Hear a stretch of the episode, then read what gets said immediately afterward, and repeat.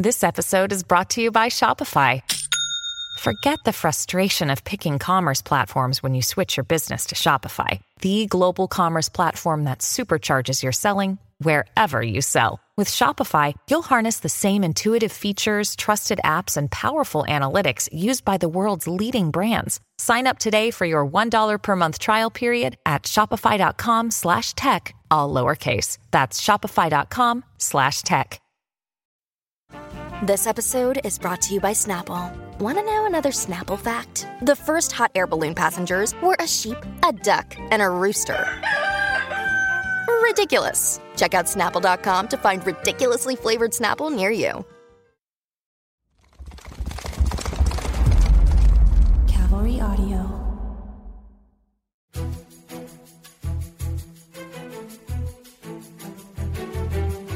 Ladies and gentlemen, June 3rd, 2022, I am Matt Belinsky, and this is your weekly dose of sanity, the prevailing narrative.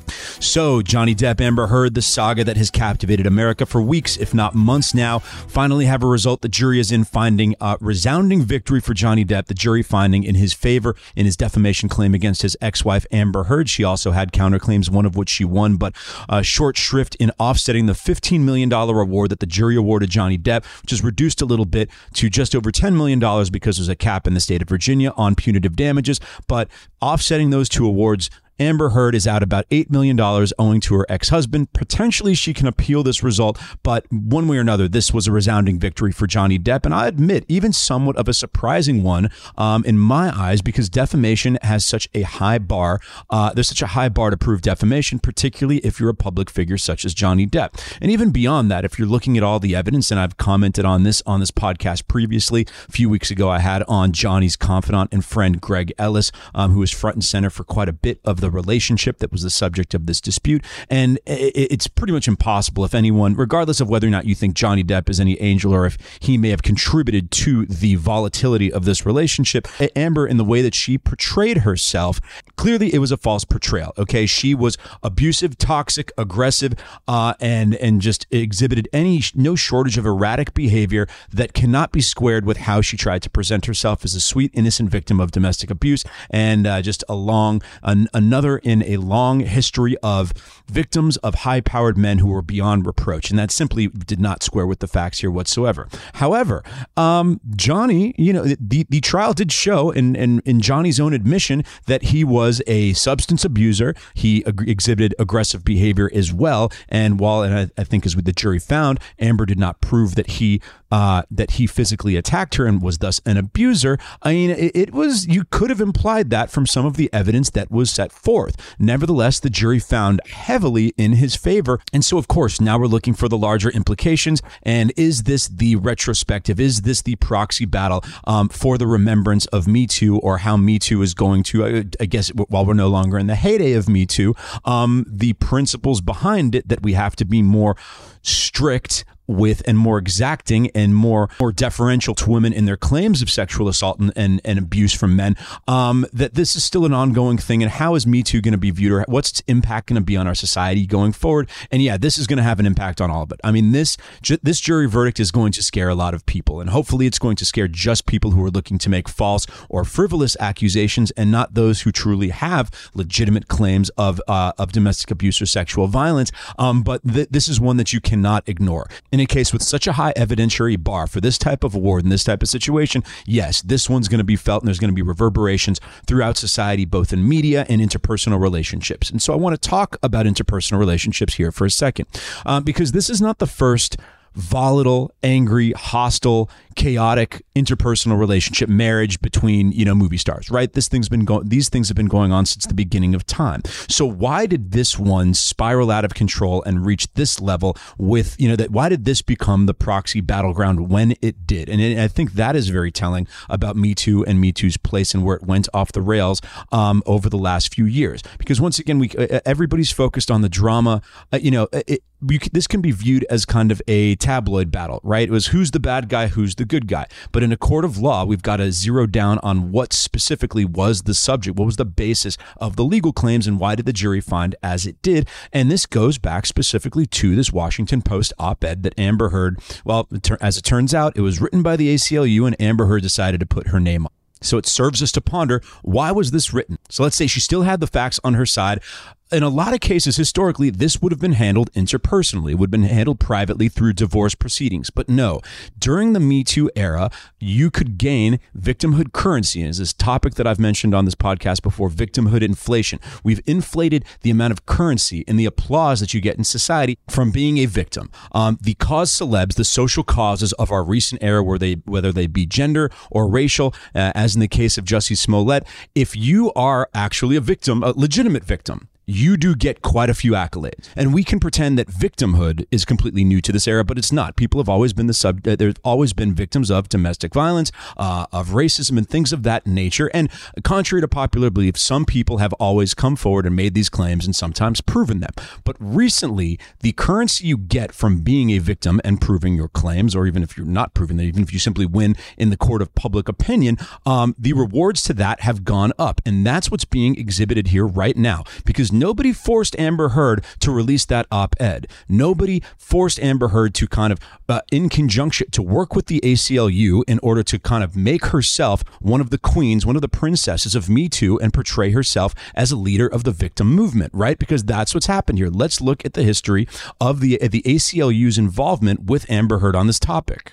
Okay, so in 2017, after Amber Heard had already filed for divorce against Johnny Depp and seemed to be trying, making public pronouncements against him and in favor of, her portrayal that she was a victim of domestic abuse and was divorcing this over the hill, substance abusing, crazy, wannabe rock star, movie star, right? That was her story. So she got in contact with the ACLU and she wanted to be in support of their victim relief fund and things of that nature. Started to portray herself in the media and started to get vocal in media and she wanted to be celebrated. Okay.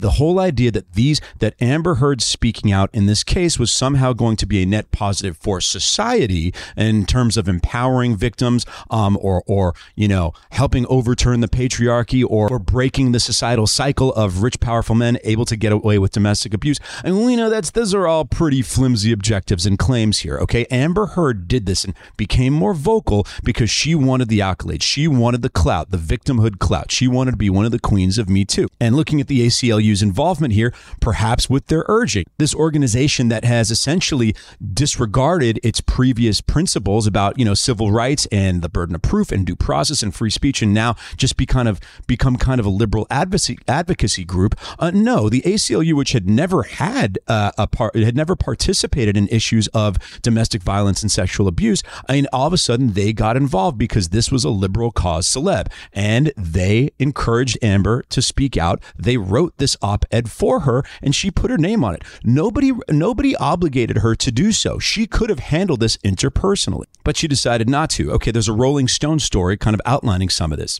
By 2018, the ACLU became even more enmeshed with Heard, who had accused Depp of domestic violence.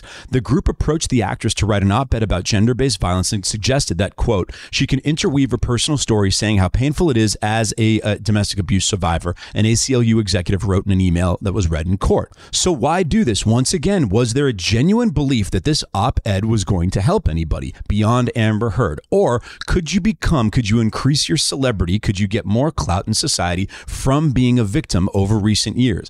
I think you know which way I'm leaning here. So pose that question to yourself.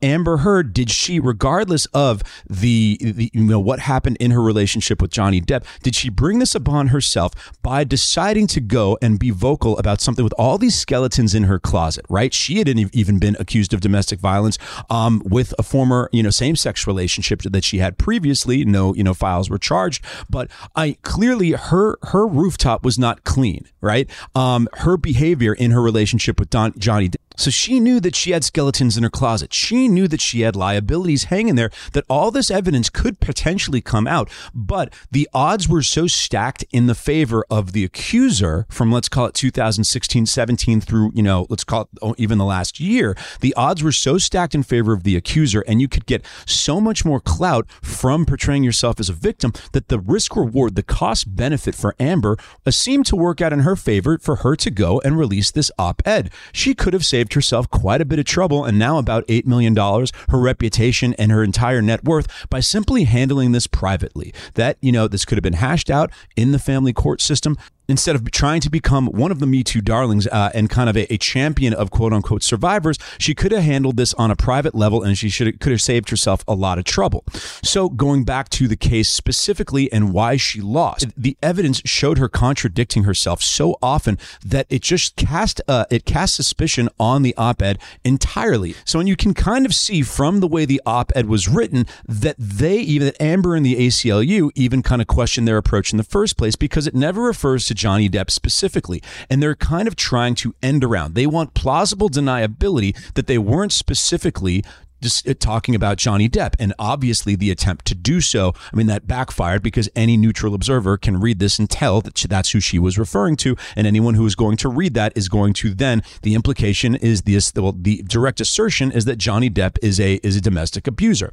So Amber even said it, even she tried to weave her way out of this and saying on the stand, she said, this op-ed's not about Johnny. The only one who thought it was about Johnny is Johnny. I mean, that's ridiculous. If you try to put forth that argument, a jury is going to look at that. Any rational jury is going to look at that and know you're full of shit. And Amber even kind of walked into a contradiction on the stand, and then later acknowledging that she wrote it with Johnny in mind and that people were supposed to know that it was him, right? So, man, I think this is it, making the private public. This is even something I discussed previously in the terms of, you know, people's private dating lives becoming public within the context of Me Too Caleb. That was an interesting one. But this is something that keeps on happening. And so situations that were once handled privately, that at least people tried to handle private, right? Because obviously the media and the tabloids, they expand and they, you know, explode anything that's between celebrities that is glamorous and controversial. You can't really blame the media for doing this, right? But in prior eras, people in Johnny's and Amber's situation, they would have tried to keep it private, while the media, there would have been a tug of war with the media trying to make it a more public incident, right? But in this case, no. Amber Heard, with the urging and the support of the ACLU, which is a civil liberties organization, it's not a battered women's organization, they went and made this public and tried to essentially create or engineer Amber Heard as a darling of the Me Too movement, and it completely and utterly backfired, right? And yes, this, like I said, this does have, in thinking of what impact this is going to have on society overall, it's definitely going to chill some false claims. It also may chill some more legitimate claims. So we see where the supposedly good intentions of support victims, believe victims, and don't let powerful men get away with their bullshit, right? And these otherwise virtuous or admirable objectives completely backfire when you take it too far. And that's what we keep on doing recently. When we create the conditions for some civil rights organization that has no business getting involved in this incident, and, you know, a somewhat suspicious and a person involved in a situation that maybe has a few too liabilities on or has too many skeletons in the closet, really should be keeping things quiet. No, instead, they want to get public about something that should be kept private. And look what it leads to. It makes everything messy. So right now, to a certain extent, we're still in the tabloid phase. Everybody, Team Johnny is celebrating. Everybody, Team Amber is obviously lamenting, and a lot of people are writing op-eds suggesting that this means that nothing has changed, that Me Too changed nothing, and this is just another instance of a powerful man getting away with abuse, and it's going to have a chilling effect on all women, even those who are victims of domestic abuse, and not in the way that Amber Heard was, where it kind of takes two to tango. Unfortunately, this needed to happen. There needed to be a seminal case, a seminal situation where it was clear that we have to take a more skeptical eye and scrutinize more heavily those claims, because that's what an adult society does. The accused has the presumption of innocence, okay? The burden of proof is on the accuser in all circumstances. It doesn't mean that we just dismiss all claims and we don't believe any women. It means that we have to take each situation, look at the totality of the, first of all, reserve judgment once a claim is made, gather the evidence, and look at the totality of the evidence in making a judgment, and stop trying to do what the ACLU tried to do, what Amber Heard and the ACLU attempted to do, and essentially win the battle through the court of public opinion based on accusation alone. It backfired spectacularly, and to a certain extent has ruined Amber Heard's life. Like, she's bankrupt. Like, no, she doesn't have $8 million and she's going to have to declare personal bankruptcy. I'm sure Johnny Depp will get a couple bucks out of it, but nothing close to the entire award. And this has not turned out in her favor. And I cannot sympathize with her, even to the extent that I could see that, yeah, Johnny Depp was no angel either. And he was certainly not, he was not sober. He was not a pleasant guy to deal with or to be married to. But in trying to take this too far and pretending that this was just that the villain was just one-sided here, this woman has ruined her life. It's because society was handing out too many victim awards. So as I said, perhaps this will help some of the bloodletting, right? In that it can help us return to a healthier equilibrium and can hopefully pour some cold water on the flame of the battle of the sexes that's been going on for a few years now. And hopefully we can get back to kind of analyzing things more soberly. And beyond that, Jesus Christ, the ACLU is just toxic. They need to be avoided like the plague. I do not know. And it goes back to the institutional poisoning and corrosion that I mentioned quite often on this podcast, that, you know, formerly sense-making and trustworthy admirable institutions like the ACLU just hold no value for society anymore. It's the big travesty is that the ACLU is going to get off scot-free, other than maybe some reputational hits here. I mean, they're the ones who wrote the op-ed. I know Amber Heard put her name on it, but they put her in the line of fire. I can't imagine she does this without their encouragement, and they led her right into an $8 million anvil dropped on her head by Johnny Depp, and it's going to take her a while for her life to recover.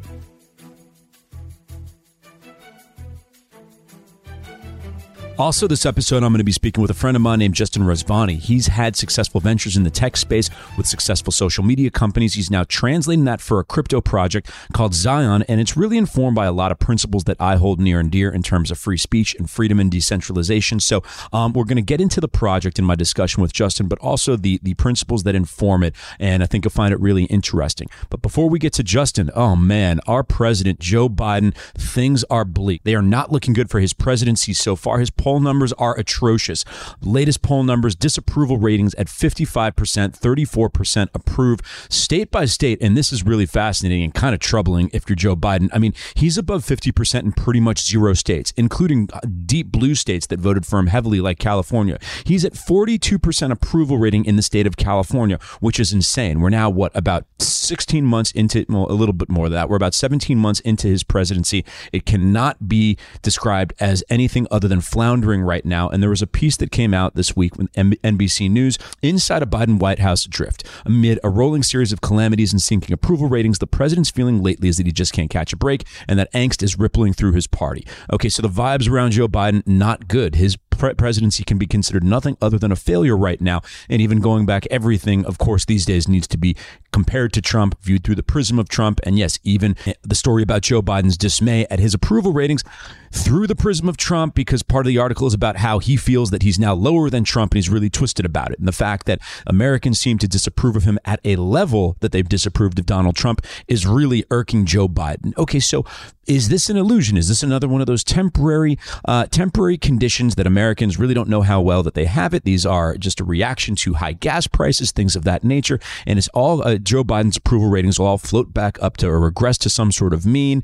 And, you know, the kind of lovable, likable, calm, poised Uncle Joe that we saw during the campaign in 2020, who was just kind of sitting there with a smile on his face, promising to restore America's dignity in the soul and kind of turn down the heat on the culture that had really just everyone was at each other's face, and that Trump kept on pouring gasoline on the fire. Are we going to return to that Joe Biden? And I got to be honest, I think this is the Biden presidency. Okay, this is not some illusion. People aren't imagining that things are not going well, and it's really a question of Joe Biden not reading the tea leaves and understanding that, and this is a certain same thing I could have said about Donald Trump. Maybe people just aren't into your bullshit. Donald Trump kept on blaming the media. A lot of it was the truth, but a lot of it was his own behavior, that maybe people don't like your shtick. Maybe not just people who had given, not just super resistancy people who are going to be against Donald Trump no matter what. Maybe they didn't like how he seemed so callous in regards to COVID. That Donald Trump tweeting out, you know, during the early days of COVID about his ratings seemed insensitive and unhinged. And if a person acts like that, the populace cannot be blamed for not wanting them to be the leader of the free world. Similarly, Donald Trump, I mean, his performance in the first debate, I mean, this guy looked unhinged. You can't go and then blame everybody. Everyone's like, how did Joe Biden get 81 million votes? Well, I find it hard to, you know, you go watch Donald Trump's performance during that first debate. He came off like a complete lunatic. No, you can go find 81 million people who want to vote against that. So similarly to that, Joe Biden and his performance in the office, as opposed to when all he had to do was simply not be as crazy as Trump. So let's look at his performance. The major issue was COVID, right? That's what felled Donald Trump's presidency, and his reaction. If you even go, Brad Parscale, Trump's campaign manager for most of his campaign, even admitted it on a Clubhouse. He said, yes, Donald Trump lost because people were dissatisfied with his reaction, both tactically and kind of personality wise to COVID. He seemed unconcerned, insensitive, and to the extent that he could have made the case that COVID was uncontrollable and not his fault, or that he was being unfairly blamed for not being able to get the virus under control, to the extent that he could have made that argument, he didn't make it clear enough, he didn't make it articulately enough, and that's what he was punished. And he was punished for that at the ballot box. Okay, so Joe Biden was very clear. He says, hey, COVID's such a problem in the U.S. because we have Donald Trump. When you elect me, I'm going to get this thing under control. So what happened? It was not under control. The first few months of Joe Biden's presidency were some of the worst months that we had for COVID results, period. Well, hey, you sleep in the bed that you made, Joe. You said you were going to get this thing under control and you didn't. Okay,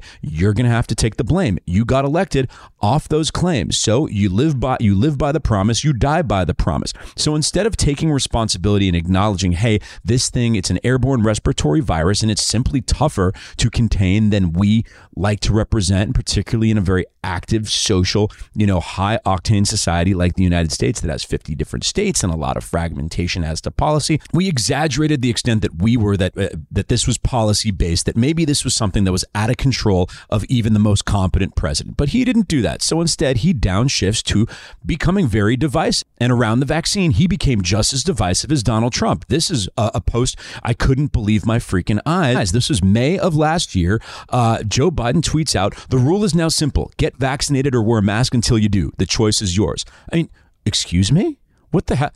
You're the president. Don't speak to people like that. The vaccine is a very personal choice. And as we've now well documented, there's a hell of a lot of evidence to suggest that the cost benefit analysis for the vast majority of people out there who are not in high risk categories did not work out. Either one did not work out in favor of them getting the vaccine, or two certainly did not work out in favor of there being such a strong argument that it was such a no-brainer choice, and that you get to lambaste and lecture people like that. But Joe Biden felt compelled to, one, lecture people about the vaccine, and two, pass the most sweeping vaccine mandate in the history of the United States, which is what he did in September while he was, while his presidency was reeling from the Afghanistan debacle. And he expects, I guess he read polling numbers about, you know, Americans' views on vaccination, that most, hey, who's the vast majority of people out there in September, or June, July, August, September 2021, if asked about the vaccine, we're going to praise it. We're going to embrace the vaccine.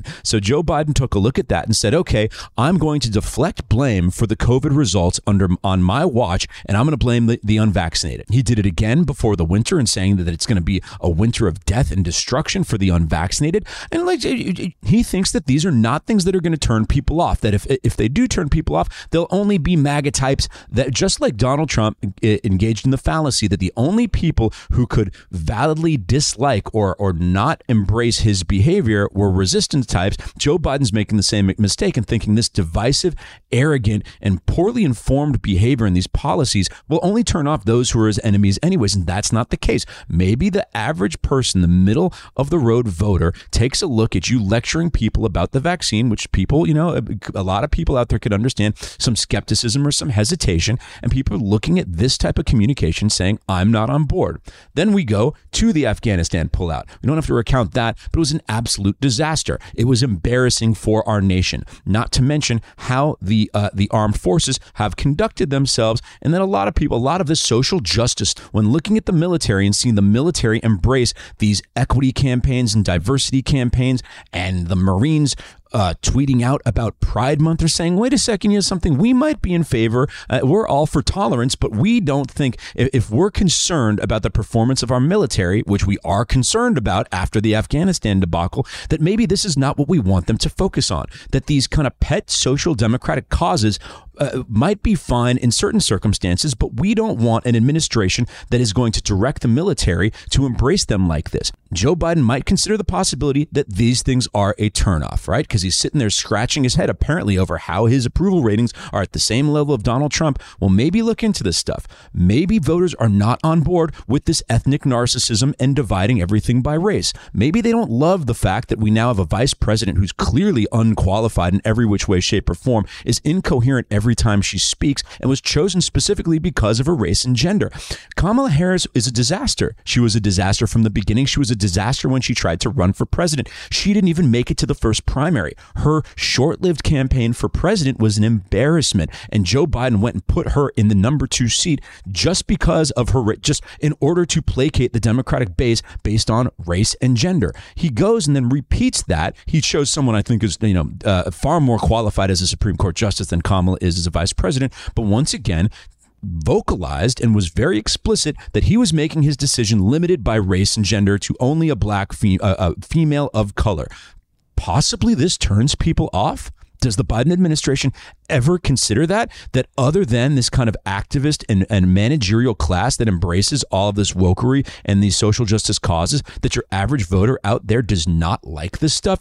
Perhaps it needs to occur to the Joe Biden that this is the case. But I think everything got so distorted by Trump that the Democrats and the Biden administration in particular assumed that what they were putting out there was far more popular. And no, it wasn't popular. It was just popular in comparison to what Donald Trump was putting out there. But this never registers with them. Beyond that, Joe Biden wants to take no responsibility for inflation whatsoever, despite the fact that a lot of people predicted this. Joe Biden went ahead and essentially passed a handout bill of $1.8 trillion as a COVID relief package in 2021, when the economy had already recalibrated around the pandemic, right? You could look in, June, 2020, once we essentially shut down the economy and said, hey, we need immense government assistance right now. We need the government to come in as kind of the buyer of last resort. We need them to fund businesses because the economy has to recalibrate around these new conditions. By the time Joe Biden had already taken over, that had already happened. Consumer spending was still high. People were going back to work other than the businesses that were specifically shut down. And then Joe Biden comes in with $1.8 trillion. If you go look at it, of this $1.8 trillion and where the money was spent, what it went to, a lot of it sure as hell looks like handouts. A lot of it looks like unnecessary. A lot of it was racially directed. A lot of that money was earmarked based on racial preferences. Once again, Joe Biden doesn't consider the possibility that this shit turns people off.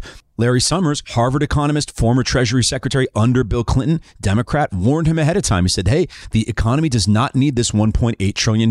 This is going to lead to intense inflation. And that's some of Democratic strategists themselves warned Joe Biden about inflation for this unnecessary spending bill. Then they pass the bill, inject this money into the economy. The inflation comes around and he still does not want to take credit for it. They just completely want to pass the buck in every way, shape, or form. Wants to go blame Vladimir Putin for high oil prices. But okay, Joe, you knew the situation with Vladimir Putin and Russia's, and the extent to which the Western world relied on Russia for oil, yet you were unable to prevent this conflict with the Ukraine. And you certainly don't seem to be doing anything to bring along a ceasefire and perhaps get, international oil production back in order and reintegrate Russia into the world economy. You kept on telling us that it's a moral imperative to support the Ukraine, to oppose Vladimir Putin at every turn, and it was worth the high gas prices. So you can't simultaneously tell American citizens that it's their moral obligation to accept higher gas prices and then deflect all blame when those higher gas prices materialize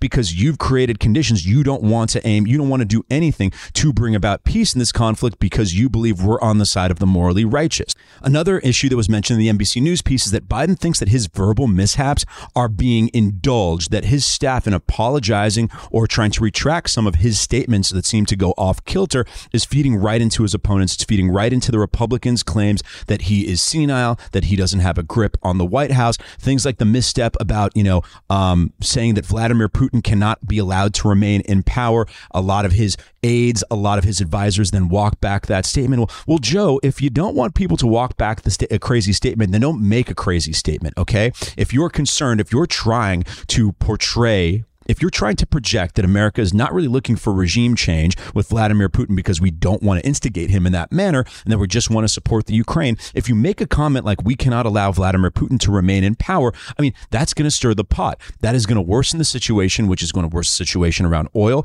And also, I mean, you're radically altering America's stated foreign policy. Yet Joe Biden seems to have a problem with that tension between his statements that seem to rile up or concern his staff and the administration. As NBC News puts it, beyond policy, Biden is unhappy about a pattern that has developed inside the West Wing. He makes, as he claims, a clear and succinct statement, only to have aides rush to explain that he actually meant something else. The so-called cleanup campaign, he has told advisors, undermines him and smothers the authenticity that fueled his rise.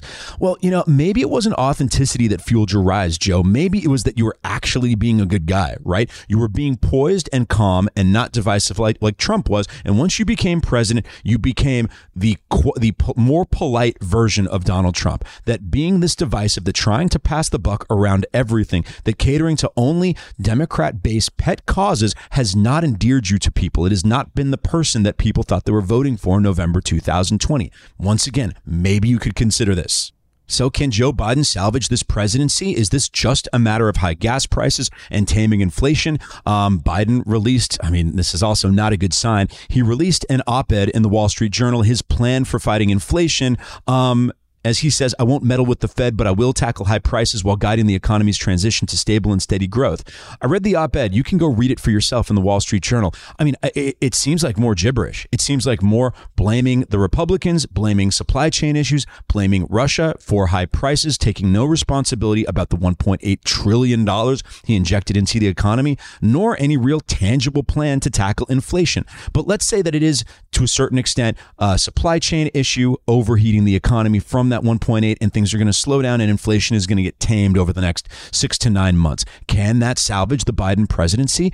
I think he still has an immense blind spot. His approach is one that caters more to the Democratic base when he thinks he's still being that centrist. And him and his administration have this immense blind spot as to this. The only place where he seems to have recognized that blind spot was in speaking out very aggressively against defund the police. He seemed to have finally tracked back to the center, seemed like, okay, this is just what, this is a crazy thing that the Democratic activist class and the media have normalized, but it's not normalized. The average voter does not want that and has gone on record zealously against defund the police. Okay, great. On every other issue that I've seen, he's catering to the Dem base. He's catering to the activists and seems to just not notice it. Maybe Americans don't like racial narcissism. Maybe they don't think that these social justice causes, they think like, okay, by all means, they can be a priority, but they're not the entire priority.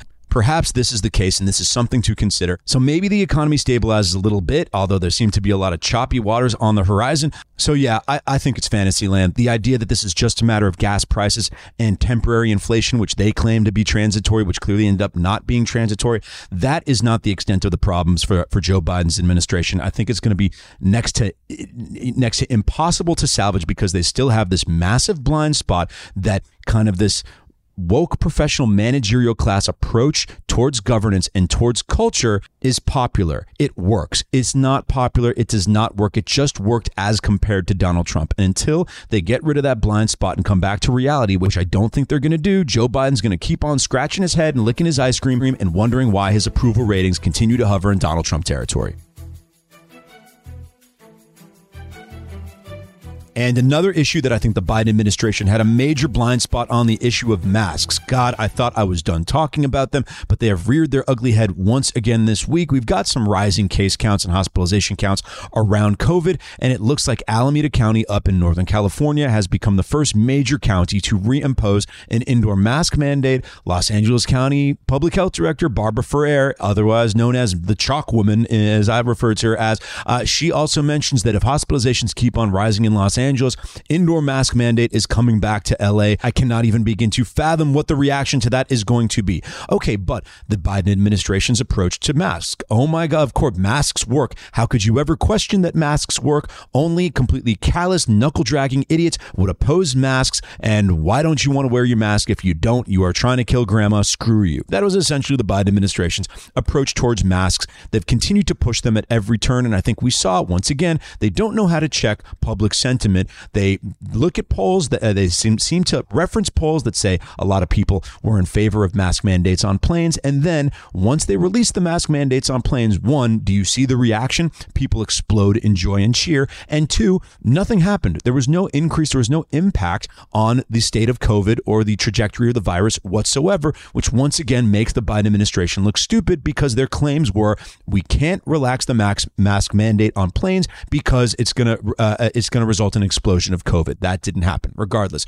So a slight rise in case counts recently, starting to see some of the more liberal cities suggest a reimposition of mask mandates. Okay, so this is interesting as it also coincides with the release of an interesting piece in the New York Times, Why Masks Work But Mandates Haven't. Okay, this is by David Leonhardt, who's been one of the more sober and actual, more thoughtful commentators from the mainstream media on COVID. He seems to at least allow for the possibility of reality to enter the conversation. And this piece, it acknowledges, listen, masks can work in certain controlled, specified settings. But the problem is the world doesn't work that way. This isn't a laboratory. This is not, life is not a controlled setting. So when you impose mask mandates, when people have to operate normally and over the course of people's lives on a day-to-day basis, over the course of weeks and months, they're not always going to be wearing their masks. It's impossible for them to do so.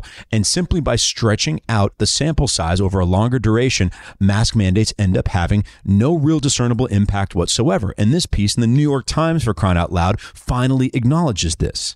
As the piece goes, from the beginning of the pandemic, there has been a paradox involving masks. As Dr. Shira Daron, an epidemiologist at Tufts Medical Center, puts it, it is simultaneously true that masks work and mask mandates do not work. And once again, because life is not a controlled laboratory setting. To start with the first half of the paradox, masks reduce the spread of the COVID virus by preventing virus particles from traveling from one person's nose or mouth into the air and infecting another person. Laboratory studies have repeatedly demonstrated the effect. Okay, fair enough. They go on. Given this, you would think that communities where mask wearing has been more common would have had many fewer COVID infections, but that hasn't been the case. Once again, reality conflicts with the controlled laboratory settings. Okay.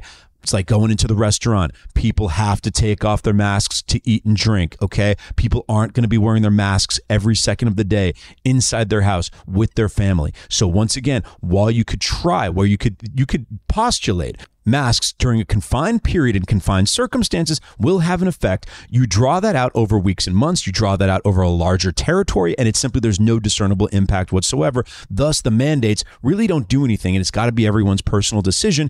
And the mandates are really just making life a little less pleasant on everybody else. The New York Times piece seems to acknowledge this.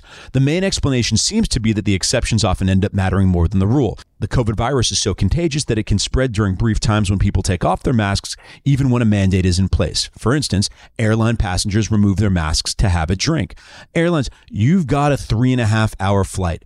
The aggregate amount of particles that escape one, just naturally because not all masks can kind of keep all particles, can shield all particles from escaping, but also you add that to the aggregate amount of time that people are eating or drinking or have to breathe or sneeze or God knows what, and it ends up having no impact whatsoever. If there was a 30-hour plane flight and nobody ate and nobody drank and everyone was wearing an N95, okay, but that's just not how the world works. And these mask mandates, they still continue to follow the disease of doing something. Case counts rise, so people think we have to do something. We have to reimpose this mask mandate. They're not going to do a goddamn thing. As we've seen, has been evidence over the course of the last few months when the entire world has been operating completely normally, okay? The virus is going to virus. The trajectory of the virus will not be impacted by these mask mandates whatsoever. And finally, we wake up to reality. Finally, the mainstream media seems to acknowledge this. And all of a sudden, it's so ironic that it coincides with the suggestion that we may reimpose these in a couple territories. So these mask mandates, why would we even consider reimposing them? Everybody knows at this point, even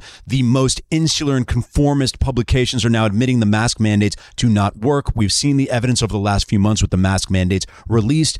what could be informing these decisions? Okay, then we go. Also, weird for these reimpositions in that New York Times piece to coincide with an interview with Dr. Deborah Birx. She was the coronavirus coordinator for President Trump for a few months into 2020 into 2021. She's been a little quiet recently. So she was interviewed this week, and this is what she had to say about mask mandates. Sometimes we use mandates because we don't want to take the time to explain the science and the data and really have people really understand who should be using them and why. Well, that's a fascinating admission, Dr. Birx. That's, of course, that's exactly what's been happening. These public health bureaucrats that nobody elected don't want to take the time to actually explain to us the truth about the virus and its risk and how it weaves its way through society. So they just hand down universalist mandates because they figure, okay, the only way, if we just get everyone to comply, if everybody falls in order, then we don't have to explain ourselves. Thank you for dropping the mask, quote unquote, Dr. Birx, and admitting this. I'll admit, I am fascinated to see what happens if Los Angeles tries to reimpose this. I don't see it working.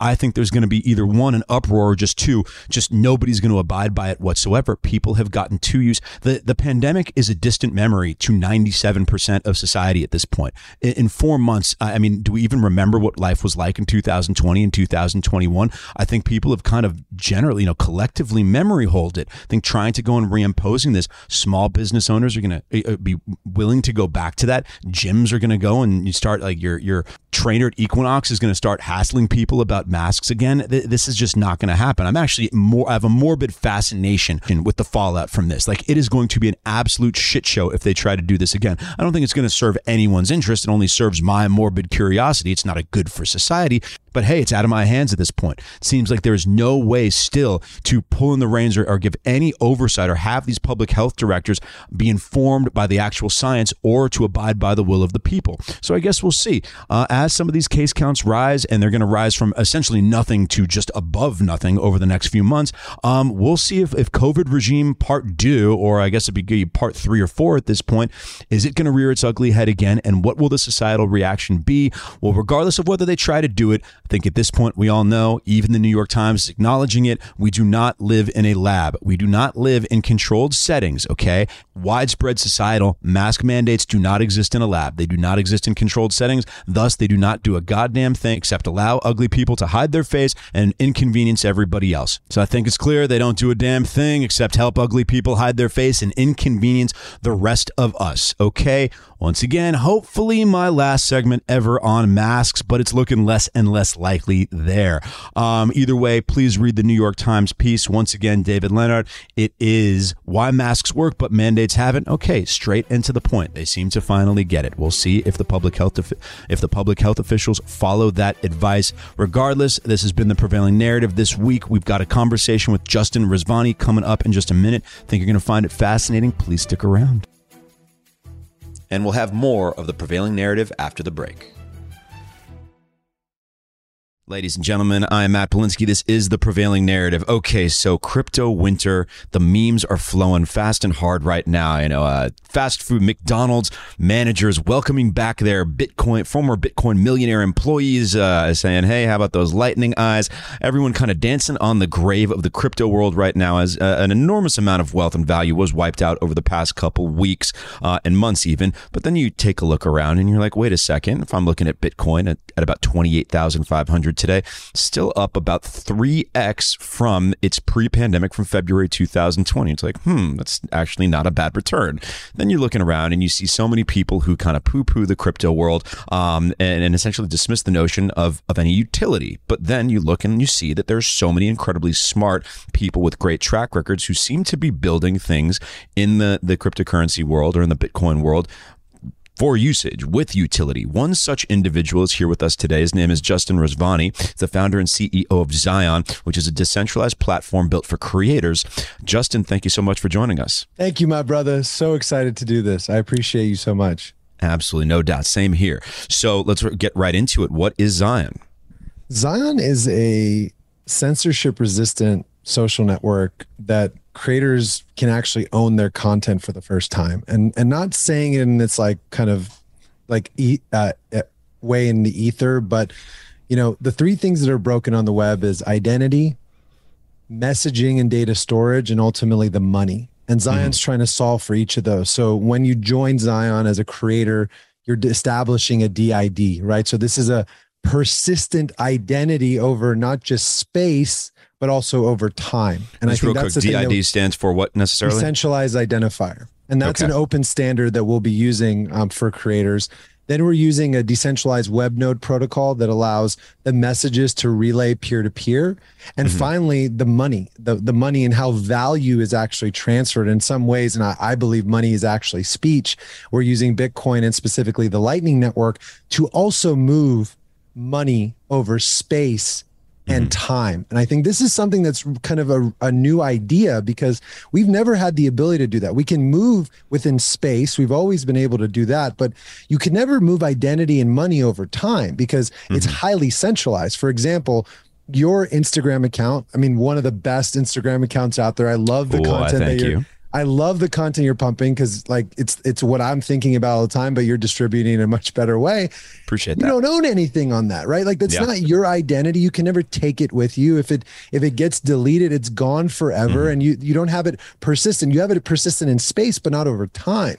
And so now with a creator establishing a DID, doing messagings through a decentralized web node, and then allowing a monetary relationship through a peer-to-peer channel, which is Lightning, creators can build a whole new system and a whole new network. And that's what I'm really hopeful for, right? That's what Zion is designed to be. It's an open protocol and a platform, but we're not building blockchains. We're not making up our own tokens. We're not doing like all these other things to me are just noise. And why you're seeing the markets destroy it is that noise will be destroyed within a bear market where signal will thrive in a bear market. And that's why Zion's thriving.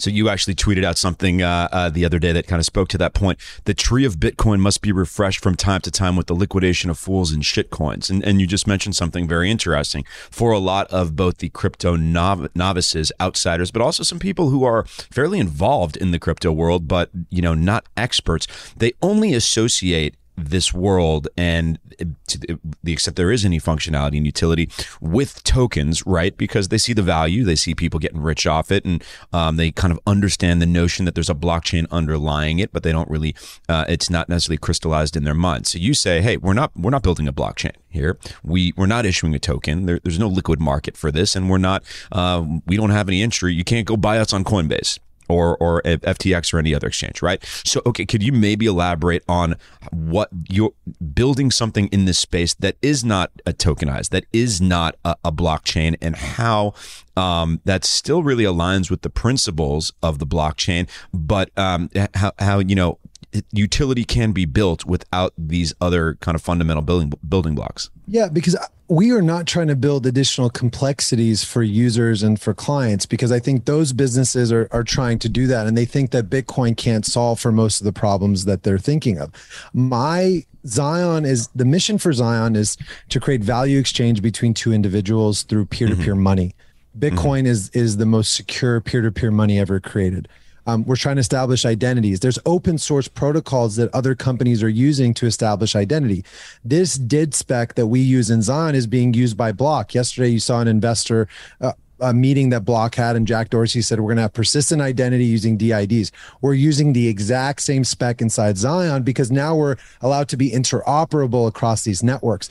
I am not trying to reinvent the wheel here. I'm just trying to build the best in class technology without these alternative distractions. And I think a lot of these other things are inherently distractions and people making up basically illegal securities for the most part. And that's why you see $200 billion worth of value wiped out. I had an email I sent yesterday about Terra. You have this algorithmic stable coin that within, I think it was 24 hours, lost $40 billion in investor money. A watershed moment. You know something, since we brought that up, if you could maybe dig in, start from the ground up about Terra and Luna, because in the history, when the history of the crypto is written, this is going to be a watershed moment. And I think a lot of people have, once again, heard about it, but don't necessarily understand what transpired. Maybe if you can kind of get into the blood and guts of that. I wish I knew more, but as far as I understand, there's this algorithmic stable coin out there, which means that a stable coin is supposed to be backed one-to-one by dollars. Yep. But it's algorithmically backed, which I don't even know what that means. And I guarantee you 99% of the people that own this thing had no idea what it meant either. Sure. It's like, oh, it's like a dollar. And then it gets de-pegged and then it gets destroyed. It didn't just get depegged. It went from 98 down to zero, like zero within a few days. And all these people just got completely wiped out. They woke up and all their stable coins were gone. And this is the function of DeFi, is that there's no one to call. Like I had this tweet actually the other day. It's like, there's no one to save you and there's no one to call. That was the realization of all this DeFi stuff. You're not getting the customer service representative on the phone. There's nobody to call, right? Yeah. And I actually, I mean, honestly, I'm trying to figure out where the money go. I don't even understand where it went. That's why I'm a founder and a CEO of a company. I've been spending over 20 months building Zion on Lightning. I don't understand how that stuff works. And there's people just throwing their cash, they're gambling effectively. And this is the inherent difference about Bitcoin. Bitcoin is a whole other thing than this entire crypto ecosystem. And I think the thing that I want people to understand is this narrative. When the iPhone came out, no one understood that this device will disrupt the entire taxi industry. No one knew that. They had no concept that the iPhone would destroy the taxi industry. That's the same analogy for Bitcoin. Most people don't actually understand the inherent implications of having digital money on the internet and the implications that will have for us in the future. Bitcoin is inherently different than every other one of these cryptocurrencies. That's why it's in a different category. So I think those are the...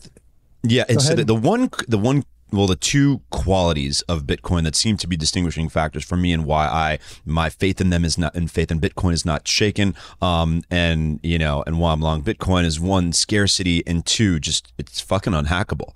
I mean, it's got proven durability now. I mean, it's been around. Work. Exactly. Well, you're 12 years into it right now with all these sinister, no shortage of very smart, bad faith actors who would love to go hack that network or would love to find a way to disrupt it. And no one's been able to, right? So those two factors really seem to distinguish it from everything else, in my mind, at least. And it's the inherent value of proof of work. I think people are forgetting that, there's a lot of energy, there's a lot of this, but if I could secure the most durable money ever created through proof of work, it is worth it to me. It's worth the energy that we're spending to ensure the security of the network. And I think that's why I'm really excited about it. And mostly I'm also excited on how the actual payment rails move, right? Like we're building Zion on Lightning, layer 2 Bitcoin. Yeah, I'd love to hear more about Lightning, right? Because this is, you say you're not conducting the payments. That's another interesting feature about Zion. Like you guys do not conduct the payments. You're just creating the connectivity between the community that allows payments to be made via Lightning. Is that correct? Yeah, exactly. And so it's nodes on the network communicating. And why is this different than PayPal and Venmo and all those other things? Is because those are centralized money transfer services that are moving Bitcoin between accounts inside of their system, where in the Lightning Network, you have two nodes with a Lightning channel sending across a protocol. Zion is not an intermediary of actually moving funds. We're not a money transfer service. We're using this open source payment rails that allows money to move across the internet. It's highly efficient to move small microtransactions. And I think this is the cool thing about the new world we're entering is, never before could you move subs of a penny to another individual to buy things or listen to podcasts over space and time. So I can send you under 25-cent transaction inside of the Lightning Network, because there's basically one sat transaction fee to send it. And one sat is there's 100 million Satoshis in one single Bitcoin. I think that's going to create a completely new dynamic that we've never seen before, is the ability to move this small amount of money.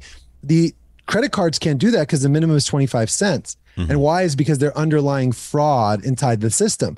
Most credit card transactions you think are instantaneous, but they take 3 days to finally settle. It's not just the finite amount of how quickly the money moves. It's also instant settlement. And I think the settlement layer, we haven't really understood, particularly if you're a retailer or you're a creator. Like if you have a Patreon, for example, or you have an OnlyFans and all these others that are supposed to be direct support platforms, there's 6 layers of companies in between you and your fans. Most importantly, there's usually a 30-day to 60-day window before you can finally settle at the bank layer. And I think what allows this new payment rails is instant transfer, but also instant settlement. And so you made an interesting point about the nature of payments on a podcast I listened to in terms of single directional payments versus bi-directional payments or omnidirectional. Yeah, omnidirectional payments. So I think that the future also allows for this concept of omnidirectional payments, where right now we're looking at, I can send a payment to you as the creator, but can you send a payment back to me? And can your fans pay each other? So Zion is building inside of the spec, and how we release the V1 of the application is that anyone can pay anyone at any time for any piece of content. So every conversation, every comment, every meme, everything that's posted inside the network is an active opportunity for a payment. I think that's a new concept that we haven't seen before. Is like, imagine Instagram, but instead of sub-liking or replying to a like, you can send sats to that individual. You've never met this person. You don't have a relationship with them, but you can send them a lightning transaction, a lightning payment over space and time instantly. And are you seeing these use cases playing out in real time on Zion? Of course. Right now? Yeah. So we processed over 120,000 lightning transactions between fans inside the V1 of the application. So we launched the first version of the app in August. We had over 3,000 creators join the app. They were running their full nodes. And we just saw this as a thing. We said, okay, wow, there's actually user actions where they're sending each other. It's a small amount of money in this case, but because it's a small amount of users, but they're doing it, right? And now what happens if we can make the product better, faster, more engaging? And so in January, we basically took some time to now build the V2, which is coming out in a few months, is a completely new UI, a new UX experience, allowing onboarding to be a lot faster. Because the first version we launched was kind of a science experiment. Like, will people do this stuff that's never been done before? And the answer is actually yes, they love to. Yeah. And so this does, you said earlier that you're not reinventing the wheel, and that you're kind of just using, utilizing new technologies that are an improvement on prior technologies, and for, more user and community utility. And maybe you can tell us a little bit about your background with a company called Amplify, in that to a certain, essentially building the infrastructure for like-minded parties who wish to transact more seamlessly is something that you've done before, but you did it the Web 2.0 version, and you seem to be now doing the Web 3.0 version. And am I correct in saying that there are enormous parallels between your prior tons? So I've always believed that creators are the most powerful mechanisms of change in the world. So my first business, started in 2012, was an app on the App Store that connected an influencer. So this is like Instagram gets bought by Facebook for $1 billion. There's no way to do ads, so we built an app that a brand could ping an influencer on their phone to create content on Instagram. So this was like the beginning of influencer marketing. We're one of the first applications on Instagram that actually had an API connection into Instagram. So I was getting a ton of data, but there was no ads at the time. So I said, if you're a creator and you want to get paid for creating content, you had to go to like CAA, WME, contracts, blah, blah, blah. So what I did was build this app. It pings them, hey, create a photo for this movie coming out next week. Go take a photo in front of the poster and we'll pay you on PayPal instantly. So using PayPal as the payment rails, Lightning didn't exist. Bitcoin couldn't do Bitcoin transactions in this way. And then send the payment directly once the content is posted, confirm that it's up there, and that's it. They're done. They don't have they used contracting inside the app. So we had tons of creators that love this, because one would make $5,000 in a week for a photo on Instagram. Like this person would have taken 20% and 10%. So I said, okay, that's a model for advertising. So you're bifurcating this advertising industry. Now what can I do? And I sold that business in 2016, stayed on the board till 2019, and then I started Zion in 2020. It was, okay, what can we do to now make the relationship between the creator and the fan closer? Because ultimately that's the most important relationship. It's not that let's monetize through a third party. Let's build the system for peer-to-peer economics, because that's everything that we want to do. Everything we do is peer-to-peer essentially. So what can I do to build that? And that's where I found out about the Lightning Network. So it's a clear evolution of my previous business, which is work with creators. And that's why our cap table is so heavy with influencers and creators, right? So obviously, like, JP, but Tony Robbins, Aubrey Marcus, Mark Moss, Robert Breedlove, Aaron Rodgers, Anthony Pompliano, Sean Stevenson, like Griffin Johnson just joined the cap table. Fantastic. Big, huge TikTok. Like, these are people that were around because I want them to have ownership in this thing. I want it to be the first social product they have true ownership in. And those types of network effects. Well, interesting. So I'd like to get your thoughts on how you see social media, right? It's people still don't, they understand that some of these companies are very successful, that they make a lot of money, that there's a lot of users on them. But people still don't, I think, necessarily understand social media as a commercial concept, right? That this is business, you know, that connecting people, building communities is business. What are you seeing now? I mean, obviously, as you just mentioned, you're trying to build the off-ramp for these people from Web 2 to Web 3 necessarily. How do you see social media, you know, Web 2 version right now, how it exists in 2022? I mean, TikTok obviously is, you know, the new kid on the block and is sucking up a ton of eyeballs. I mean, Snapchat, I think people has been oddly, you know, it's been the chatter has been oddly quiet about Snapchat, giving its success, its user base and the trajectory of its market cap over the last few years. Snapchat ended up doing very well. You know, how do you see what, you know, but both the positives, negatives, and, you know, and just your thoughts on the Web 2 social media landscape right now? I think that the incumbents have a big problem because they haven't created a way where the creators have ownership inside of their systems. And I don't believe that they've built a way for creators to actually also monetize in a very effective way. YouTube by far has done the best in that, but they still take, I think, over 50% of your revenue. Mm-hmm. That allow you to kind of upload content. So none of these programs, because a lot of these companies did build programs and departments out to create more direct relationships with creators and try to become their partners in essence, or almost their pseudo managers. I mean, I'm sure they have accomplished some of their objectives in doing so, but I imagine you think some of those are also lacking. I mean, it's completely lacking because that's not their business model. And no creator will tell you like, oh my God, Snapchat gives me so much money. Like how many people, like, is that, does anyone think that's true?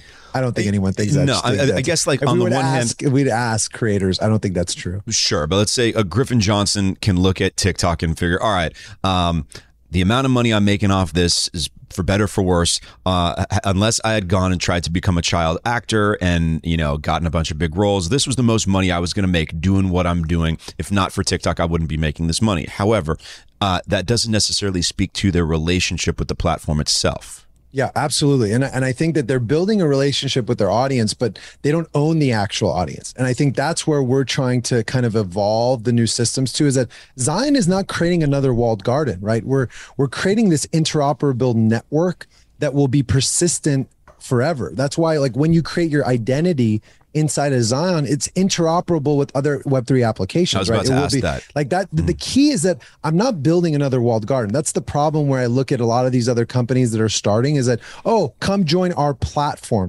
Mm-hmm. We are not a platform. We're a utility. And yes, we have an application that people can go on to for the first time, but essentially it's an interoperable identity.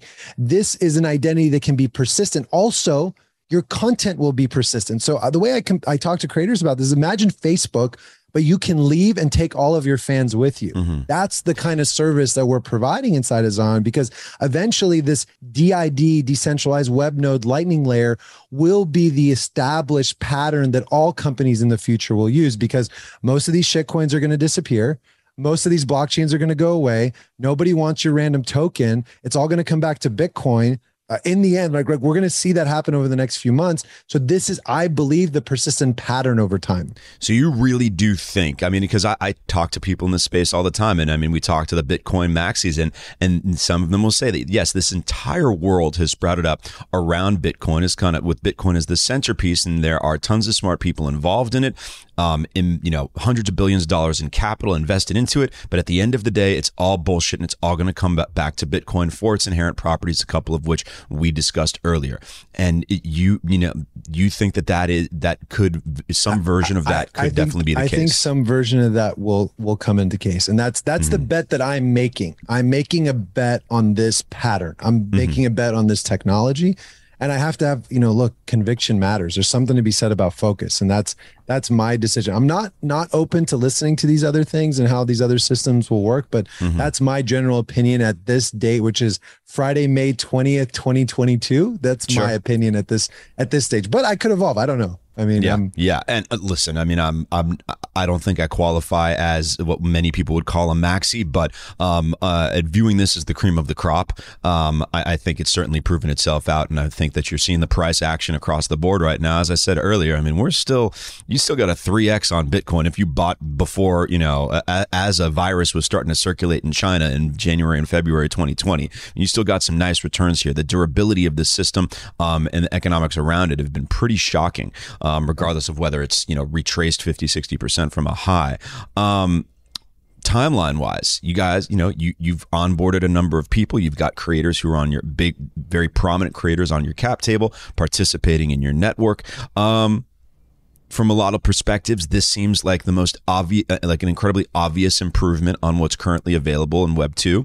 So, to the extent, what is it? Just a matter of time. Have you found any friction, or is there any impediment for you to continue onboarding people? Total friction, right? So, I think what we realized, and this is just the truth of the matter, is when we launched, the technical pattern we developed was every user on Zion as one node and then one Lightning channel to be on the network, which is why we had a cost to them joining. What we found was within 30 days, we became 13.5% of the global Lightning Network in terms of total nodes on the network, right? So 1 in 10, almost like 2 in 10 nodes effectively were run on Zion's infrastructure.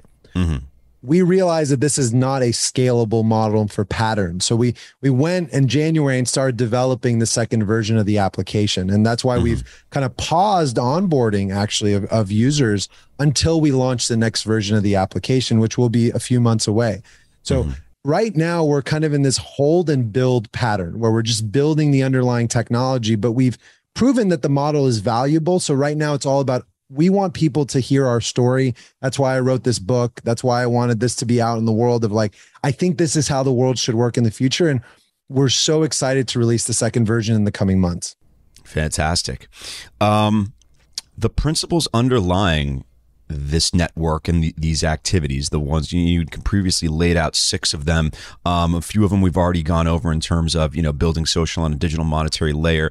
But one that you also focus on, and that it just from that seems to reflect one of your interests, is censorship, free speech, and Bitcoin and these various protocols, related protocols or internal protocols, you know, making communication censorship resistant and decentralized and bypassing the kind of cultural censors that at this point, anyone who denies are exerting, you know, outsized influence on you know, our social networks. And it's just ridiculous to deny at this point. So tell us a little bit about how that, you know, that principle informed what you're doing with Zion and what you're seeing more generally. When I started this company was basically the middle to end of 2020, and I saw the beginning of the emergence of censorship, and I realized like having a voice in a digital world is a very important part of civil society. And I was telling my friends at the end of 2020, I was like, hey, I think one of the most powerful people in the world is going to get wiped off the face of the internet. And then January 6th happened. Regardless of your politics, the president of the United States, the standing person that runs this country, disappears off the face of the internet indefinitely, indefinitely, not just like, hey, he'll be back in 30 days because he was a bad boy, whatever you want to say, like indefinitely. Which seems like it would have been a more sensible punishment. So much sensible. I mean, Jack just said that. Elon just said that. Like, it would have been sensible to bring the person back, because what you've created is the divisive nature.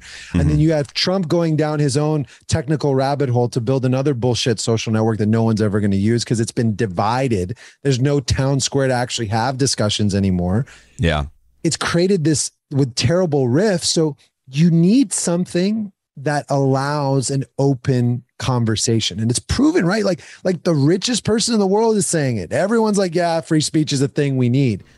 But the technical patterns have to be implemented so there isn't centralized control. That's why Zion is not built in a traditional LAMP stack. We're not just putting names on a database. We're saying, no. You establish a DID, and the private key to access Zion is only held on this device. Like, we don't even have access to private keys. There's no usernames and passwords in Zion. It's just private keys that allow you to, and then every message you send is signed. Anybody in the world can host a relay, And then all the transactions are on a open decentralized network that is Bitcoin and Lightning.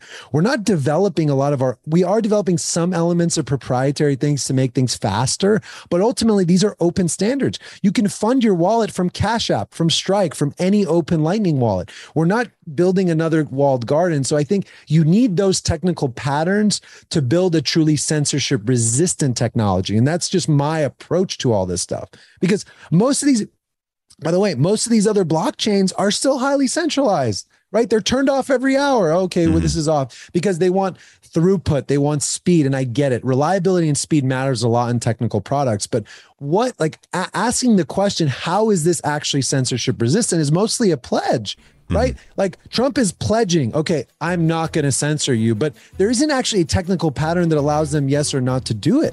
Do you actually own anything? No. Do you have a private key? No. Do you have a DID? No. You're using an email, username, your phone number. Same thing everyone else uses. There isn't persistent identity over space and time. And we'll have more of the prevailing narrative after the break. I do still think, however, that there are, you know, it's going to be a while until we shift to a completely decentralized world. Totally agree. We totally do need the pledges, the enforcement of cultural guardrails around censorship where, hey, people are these days, you're more scared to oppose censor, or at least in recent times, I think we've seen a real shift in the physics of this over the past 6 months, even 3 months, where there's cultural taboos around censorship as opposed to cultural taboos around expressing yourself and then putting yourself at risk of censorship, right? And, you know, we really shifted heavily in the latter direction over recent years and culminating with the banning, right? You know, the pendulum seems to be swinging a little bit. I mean, how optimistic are you that during this transition phase from centralized to decentralized, that whether or not, let's call it whether Elon executes on his purchase of Twitter, that now the cultural pressure seems to be pushing back against censorship and in favor of freedom of speech, that there is some demonstrable shift here, that this recent phase is going to be kind of a blip on the radar as opposed to the new norm? So the constraints are the business model. So one of the things I outline in my book is that the fundamental cornerstones of censorship isn't just the employees of these companies. It's also the business models of these companies. And everything that monetizes Facebook and Twitter and TikTok is a third party subsidizing the cost of the service to run through attention of individual users. So I think the business models also have to shift to go into this new model. And that's why one of my tenets of the future of social media is peer governance versus platform governance, is that inside of a peer governed world, it's not just that the governance mechanisms are the individuals that use the system. It's also the monetization vehicle. It's those individuals, right? We're not using a third party to subsidize the cost for this service to run. And that was a weird thing for people to like, oh, wait, Zion's not free. It's not free to join. It's not free to be on. It's like, no, we're a business, because this can't just live in perpetuity if we don't have some sort of a fundamental business model. We're not a 501c3 foundation. We want to build a sustainable business model for the future. And that's the interesting thing about building things through money and having all these potential transaction fees inside the network, is that will be the eventual end state of monetization, is using the Lightning Network and the payment rails for microtransactions. Speaking of blips on the radar, there was a project called BitClout that seemed to reflect some of what you've been discussing in terms of creators, everything being built on a monetary layer where every interaction of a creator had some monetary component. The fans were monetarily invested in the creators and vice versa. That seems to have that project seems to have dissolved, or at least the interest in it dissolved very quickly. Any thoughts on where that went wrong, to the extent that they got anything right that may have some continuity or be relevant to the future of the social, of social Web3? Because I don't know, that's just that project perked some people's ears up. A number of individuals got on it for a minute or two, then kind of disappeared into the ether. So I was asked this exact question. Chamath actually asked me this question directly 2 days ago. He said, what about DSO, right? Why didn't you build this on DSO? And I just had a very clear opinion, which was, I don't believe that you need a token to build this type of project. I also didn't understand the reason that you needed a creator token to monetize the system. Mm-hmm. And I also didn't understand why you needed a blockchain to store individual messages of data. I don't think that, because also that doesn't provide persistence. I think that the new pattern is using a DID, using a decentralized web node, is an open source pattern that anyone can implement in terms of content and content tagging and thinking like what people have to think about is DIDs are like DNS, right? DNS is an IP address. It's like a website, www. That's the same thing, but for social identity. So the things that we did for websites, now we need for applications. We use DIDs for that. So this was an exact question someone asked me. And the answer was, I don't think you needed a token. That wasn't my opinion. I think we could use Bitcoin as the monetization mechanism. So I think that where maybe just a small opinion of where I think it went wrong is I don't think people wanted that token. Mm-hmm. I don't think they wanted to use another thing. People just want Bitcoin. They want simplicity in their life, not more. Okay, now I have a wallet with thousands of tokens. How can I manage all that? It's complicated. It's really complicated, right? Like you have all these different things like, oh, I have this token and I have this token. I have this token. I don't think you need it. Mm-hmm. And I think the blockchain also made it complex because there's a cost, there's a throughput for that data storage. There's all these other elements that make it a little bit, and blockchains I think are highly inefficient generally. They're not a good way to store data. They're good for security. They're not great for speed. Mm-hmm. And I think social doesn't require security. You don't need, like Bitcoin, you need security because it's money. Like you can be holding hundreds of thousands of dollars in one single transaction. You can move billions across the world. So speed is not as important as security. So if you remove the blockchain element, you can actually increase throughput of speed, but you don't need a lot of security. It's a photo, it's a video, who cares? It's a tweet, it doesn't matter. It doesn't, like, I think we've overcomplicated life in a lot of ways. Like everything needs a blockchain. Like, no, it doesn't. Mm-hmm. So I think those are the things that, look, I could be wrong. I'm not a highly technical engineer and I don't understand, but that was my honest opinion to actually an investor probably in the company. Mm-hmm. Yeah, just thought it's some interesting parallels, or let's call it distinctions, in terms of, you know, building an inherent monetary or financial relationship between creators and their fans. I thought that was what I found interesting. Obviously, it seemed, you know, it did not work. I saw one criticism of it that, hey, you guys screwed up by putting the token price, by sticking the price and the value of the token on everybody's profile, and it just became this little like kind of obnoxious way to try to game your price up. I mean, what did you see? You saw really rich people buying their own tokens to make themselves feel good. That's what you saw for basically 2 months, right? Mm-hmm. They all, like, we have mutual friends that did that exact thing because it made them feel good on a website that their token is worth $23,000. It was a lot of ego stroking and trying to get attempts to game the system. Of course, and you can't game Bitcoin, right? Like that's the thing. You can't game this other thing. You can't just like add more funds and then do like. Look, people probably made a lot of money and it was great, but no endurance there at all. So you were at the All In Summit. How was that? It was great. Those guys are geniuses. They're great. Like, what they've done, I have so much gratitude to them as individuals. It was an honor to go. It was an honor to meet the guys. Like, what a cool moment. I thought it was a really cool moment in time because we saw the Elon thing live and listening to him. There was a weird moment at some point where Elon's talking about kind of this super app idea using like building a social layer with money. And I had a friend in the front row texting me like, hey, is Elon talking about Zion? And it's like, amazing. Yeah, kind of. Yeah, that's exactly what we're building. We're building it on Bitcoin, though. Yeah. Well, it seems like, and I discussed this a little bit with David when I had him on, is that the type of conversation that those guys are having is the type of conversation that everyone now recognizes we should be having, right? Kind of matches people to their interests, that people are interested in the startup world, the crypto world, where that intersects with international affairs, politics, speech, and how technology affects speech. I mean, it seems like all of those topics are intersecting, you know, in the public, in public interest. And there are very few people that are having those conversations in a constructive manner, because we've discussed with a lot of political divisiveness, you know, everyone wants to, everybody either is talking within the same channel over here, the same channel over there.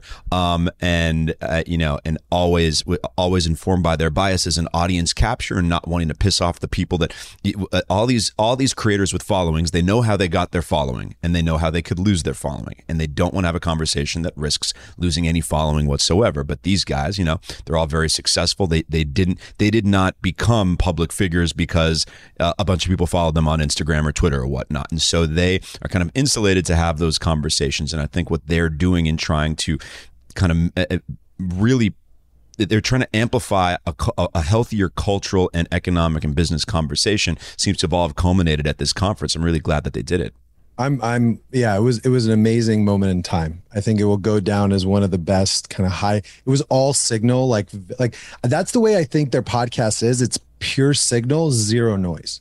Like you listen to that for an hour and you've consumed enough things that can take. And for me, like, it's me. I'm like the perfect demographic, right? Founder, sure. Previous exit, thinking about my own wealth, investing of my own liquidity and trying to build a business. It's like the perfect storm for everything that I want to do. So I'm like honored. Like it was so cool to hang out with them. No doubt. It was cool to give him my book. It was a cool thing. Like I gave him my book. It was a thing. That's awesome. Wait, so you were on a panel. What panel was this? I wasn't on a panel. No, you weren't. Chamath just asked. You got it. I gave him a copy of my book and we talked for a few minutes. Very cool. Tell us a little bit about the book. So Unapologetic Freedom. Here it is. Here's a little copy of the book. Nice. So this book, JP did the forward of the book. Tony Robbins did the endorsement on the cover for me. Aubrey Marcus did the endorsement on the back and Mark Moss did the endorsement on the back, all investors in Zion. And the whole idea was to just give a true view of what's happening in the world. What is censorship? How did censorship happen? So I talk about the decentralized century versus the centralized century, and then a path forward, a very clear, like none of this stuff is really an opinion. It's just a matter of fact. This is how it works. This is how the centralized systems make money. And then what is a potential solution through proof of work? And I describe staking. How do you prevent spam? I just wrote this article about spam. Actually, it's a chapter of the book is how do you prevent spam on centralized social media? And there's a whole section in chapter 4 that outlines how you defeat spam through proof of work. So all of this stuff, I think it's just like a practical, like really quick 2-hour read of like, this is what's happening and this is a potential solution.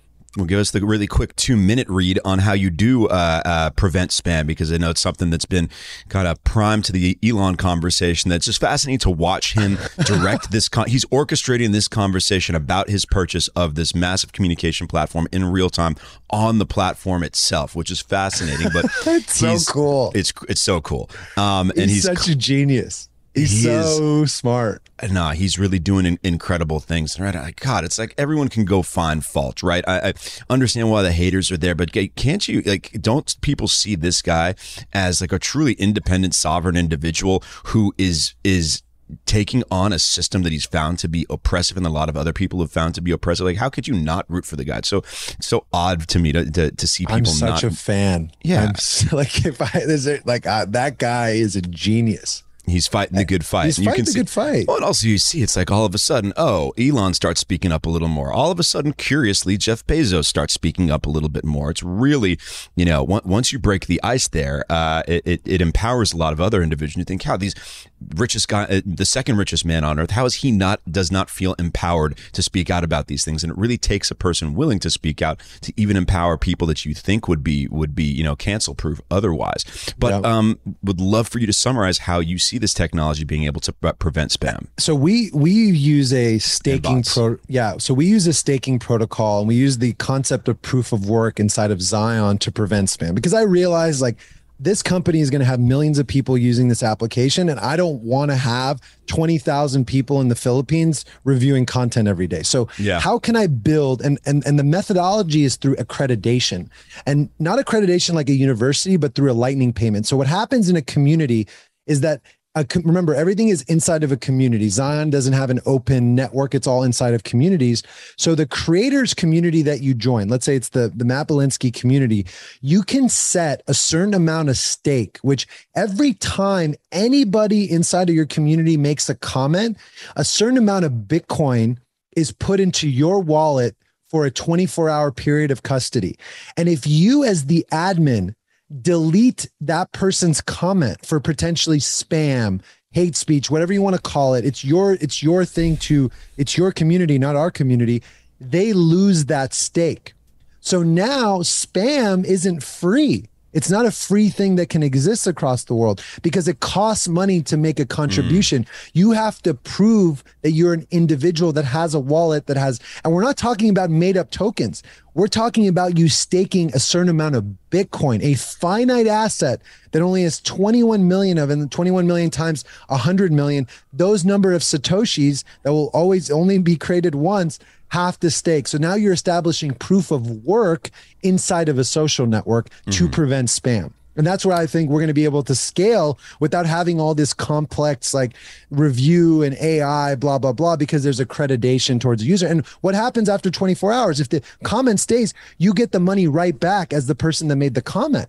So it's not that you're taking money every time a comment happens. It's a prevention vehicle because now you actually, there's a cost, there's consequences for being a bad actor. And in the end state, I want Zion to be the safest and most civil place on the web. And right now it's not, because you don't have consequences. You could be a terrible person, tell someone's, you know, really, really bad things on social media can be said to another individual and there's no consequences for it. Maybe your account gets deleted, but you run it right back. The worst people are not accredited users. The worst people aren't people with blue checkbox. It's the random people that you don't know that are the worst people on the internet. We want to eliminate that.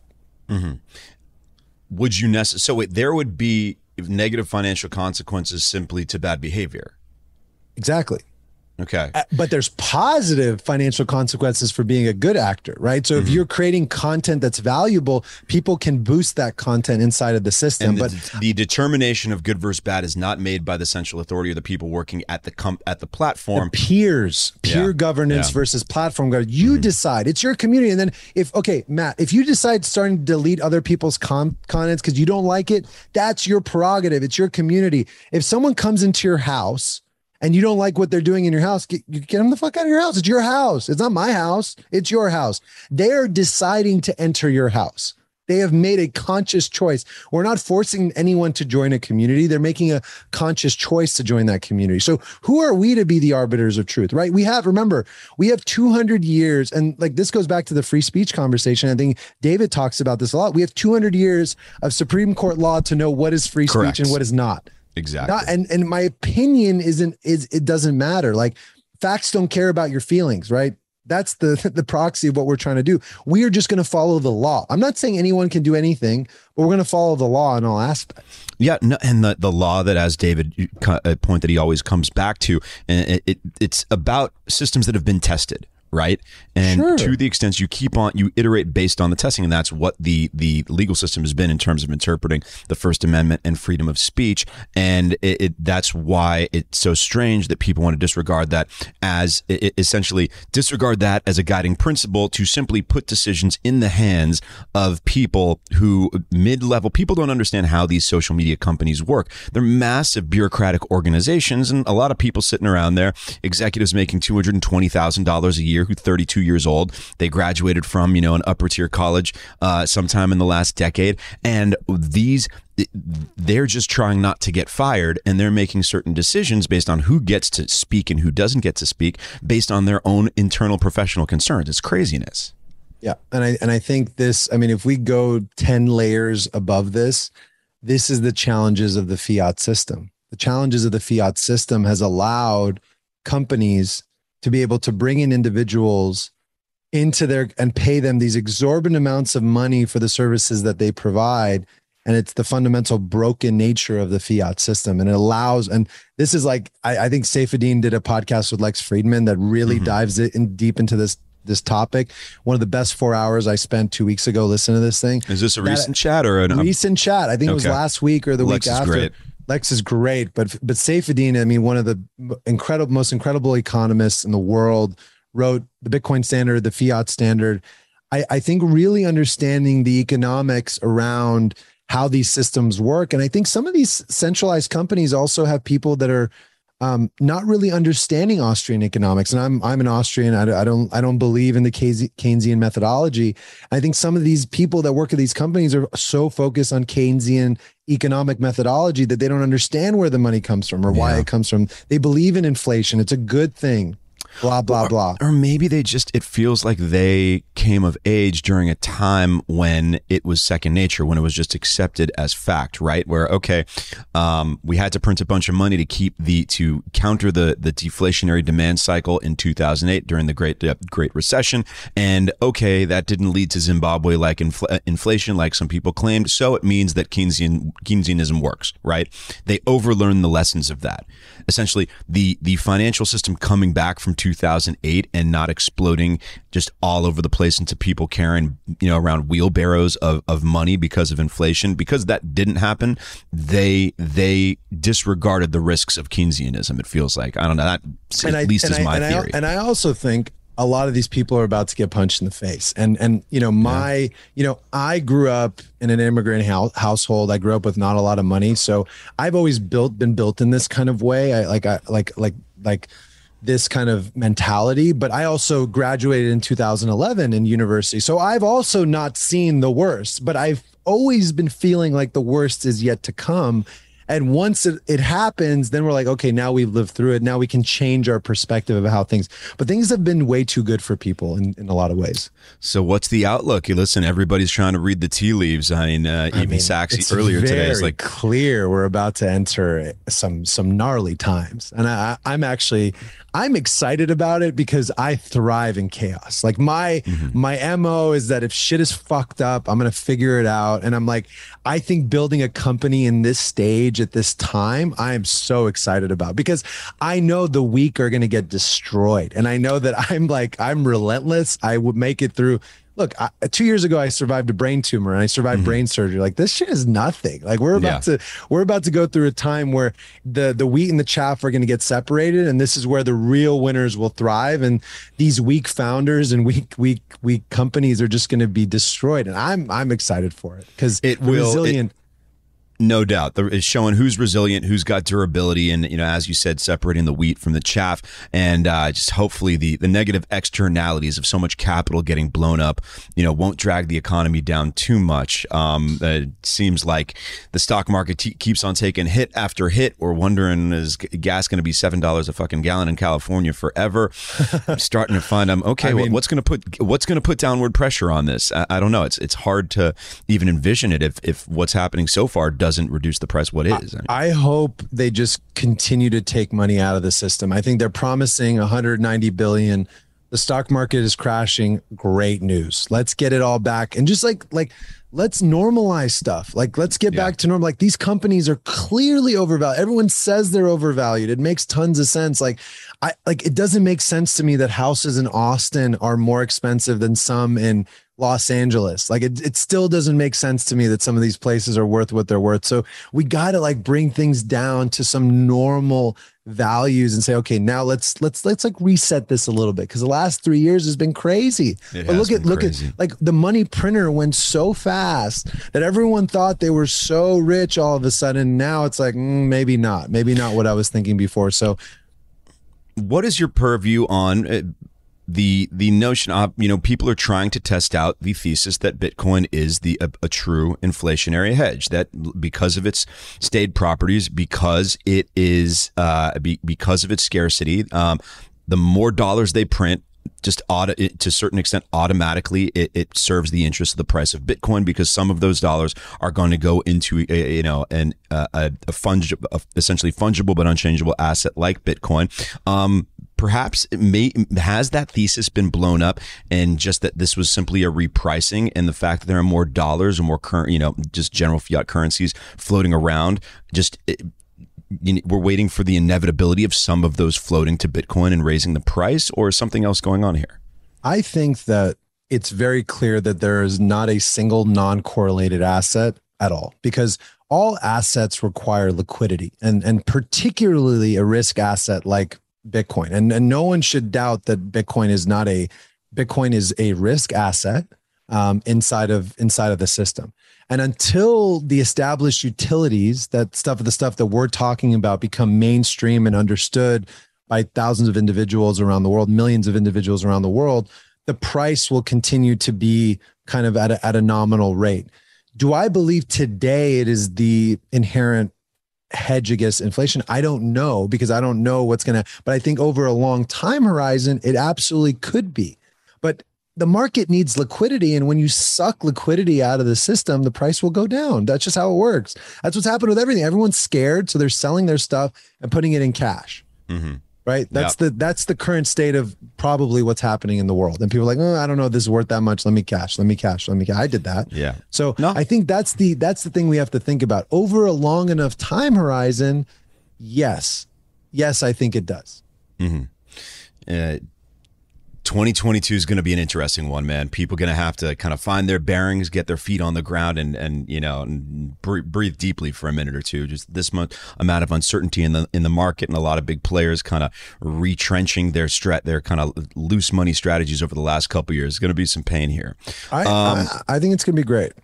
Yeah, the eternal optimist, Justin Rezvani. So those who want to participate in Zion, those who want to get involved, how do they do so? So, we'd love for you to join our wait list. So Zion is closed until we launch V2. So you go to zion.fyi, you can put in your email address, and eventually we're going to be releasing the V2 very soon. So please join that email list. Fantastic. If you want to get my book, we've made it the lowest price possible on Amazon, so they don't kick us off, which is $10. If you want to actually get the hard copy. If you want the audiobook, I think it's $6 is the audiobook. Literally, it's like, I can't make it lower. They get mad. They're like, we won't put it on our store. So book is Unapologetic Freedom. If you Google Unapologetic Freedom or go to unapologeticfreedombook.com, you get to find everything there. That would be the biggest support you can. I'm on all the social medias, just my full name, and you can find me there, sometimes posting and mostly retweeting some smart people like you. No, it's quite the honor.